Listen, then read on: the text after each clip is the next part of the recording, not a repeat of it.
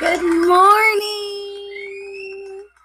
How's everybody doing? I'm going to start a new uh, series, a new podcast series.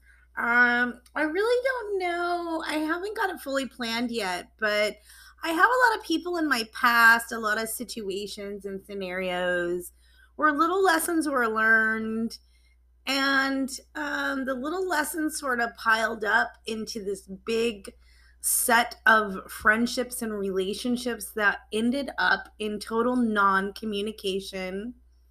Yet we have all this great technology to communicate across the miles. And I'm just flabbergasted um, and sort of left in bewilderment, going, What did I do wrong? What did I do wrong? So I'm going to look at the relationships and the little um, exchanges uh, interactions and kind of dissect it a little bit and say, well, you know, here's my friend uh, Kim. I knew her, I sat next to her for a long, long time at, at the office. And I sort of key in on human behavior. I just, you know, assess them. Oh, she's really, everybody does this. She's really nice. She's, she seems really sweet. She's from Texas but she doesn't really have a Texas accent. Um, and then you just kind of look at her and go out to dinner with her or go over to her house because her and her husband has invited me and my boyfriend over for Christmas. And so beautiful little decorated uh, military space that she lives in. Very nice, traditional Christmas dinner. Husband seems really nice a military couple. Everything's great on the surface, and then something happens. She invites me over later and says, I think my husband's cheating on me. Help me look up his history on the computer so I can confirm it. That's when I was really big into computers. Like, oh, sure, I can show you how to do that.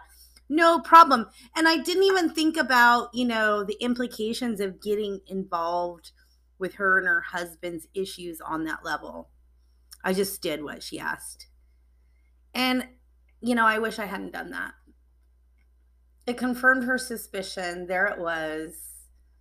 And she was older than me, you know. You'd think that uh, she could handle this, manage those suspicions on her own. Anyway, she ended up separating from him and we became friends. I said, you know, she was a pretty, pretty lady and um, I had some other friends, some roommates at home, and uh, this one guy in particular that came over, a nice looking man, tall, single, surfer, laid back, rode a motorcycle, just a good all around nice guy to hang out with. And I said, you know, why don't you come on over? Um, he's single, and you know we can hang out and see how see how you guys hit it off and she wasn't fully separated from her husband at the time. So I don't know if I was helpful or if I uh, did a bad thing. I don't know. Um, but it seemed right for me at the time. You know, a grown woman can make her own decisions. Um, anyway, she came over and she stayed the night because we had a few drinks and her husband came banging on the door to find her. So we had all this drama ensue at our house. And suddenly, you know, um, I felt like I had to save her and give her a safe place to stay. And for me, I felt that was a good thing. I was doing a good thing. So I, you know, I mean, that's a good thing. Yeah, yeah right?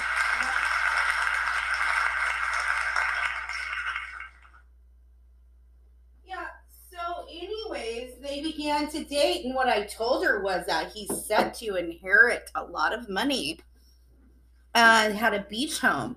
And naturally, any woman would love this, right? So she just completely left her husband, moved out, got her own place. Anyway, she got real pushy. I felt like I was lied to. He smokes cigarettes. Well, honey, your last husband smoked cigarettes, and you should be able to smell that on his breath or his clothing the first time you get close to him. and I'm not your relationship broker and the person that you should come back to with your complaints. I didn't tell her that. I wish I had told her that. Oh well.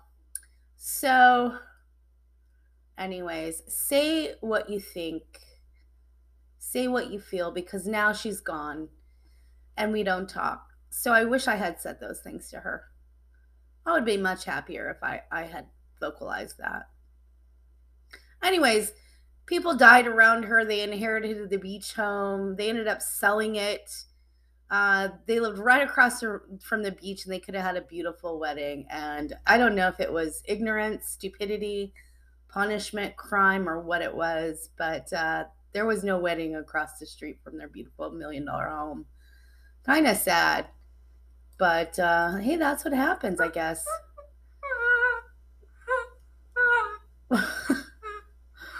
when you don't when you don't go into new relationships with good intent. You know, you break up with a man and your friend's sitting right next to you and she found porn on his his PC, his computer. I mean, you got to be able to talk to your husband, honey. This is interesting. I've never seen this before. Why are you looking at this stuff? You know, you got to be able to communicate. And she couldn't do that. She just up and left him. And that was pretty sad but you know i didn't i didn't mistreat her for that you know i welcomed her into my house and the sad thing is the more i got to know her the more i disliked her you know we cooked thanksgiving dinners and christmases went surfing and you know uh, ice skating and did all kinds of fun things and she never really said thanks you know for dinner never got hopped up in the kitchen to help clean up and she's just a rude lady. So, anyways, one lesson in relationships um or even just to be a better person is be helpful. If you're in a if you're going through a breakup you know preface your statements by saying you know i'm just upset right now um and, and i have a lot of emotions and the things that i have to say might not be very nice but um you know this is my experience with my relationship and I know you met the guy, and uh, I just want to make sure that my next relationship doesn't turn out to be the same thing, or uh, you know, maybe just don't throw your boyfriend or your husband under the bus to your other friends. Um, she said, "Oh, can you believe he's already moved on and and dating someone with three kids?" Well, honey, what's wrong with that? You didn't want to be with him. Like, where's your head? Why, why, why would you say it's not mean to say that, but there's better ways to say that.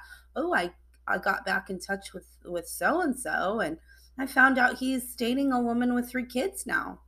Well, that's amazing. Good for him. You're dating a nice man too. So that's wonderful. Nice outcome. But it wasn't. It, but then this is the kind of girl that's got to have a new car, every two years, every year, uh, gotta have uh, 50 bottles of different smelling lotions, high dollar perfumes, uh, 15 different pairs of black pants with different pleatings and different um, stylings. Uh, so it's just a lot of issues there. So it's not just a relationship. So, but the interesting thing was, you know, the progression of the words became more hurtful, attacking others.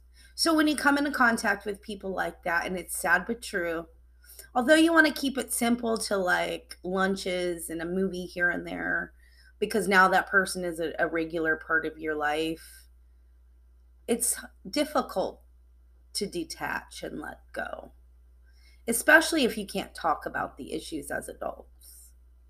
So talk about the issues as adults if you can. And don't just let sweep it under the rug cuz it lingers. It doesn't go away, especially when there's death, weddings, divorce, babies, vacations, money, friends, diseases, all kinds of things involved. Anyways, have a good day. Learn from that.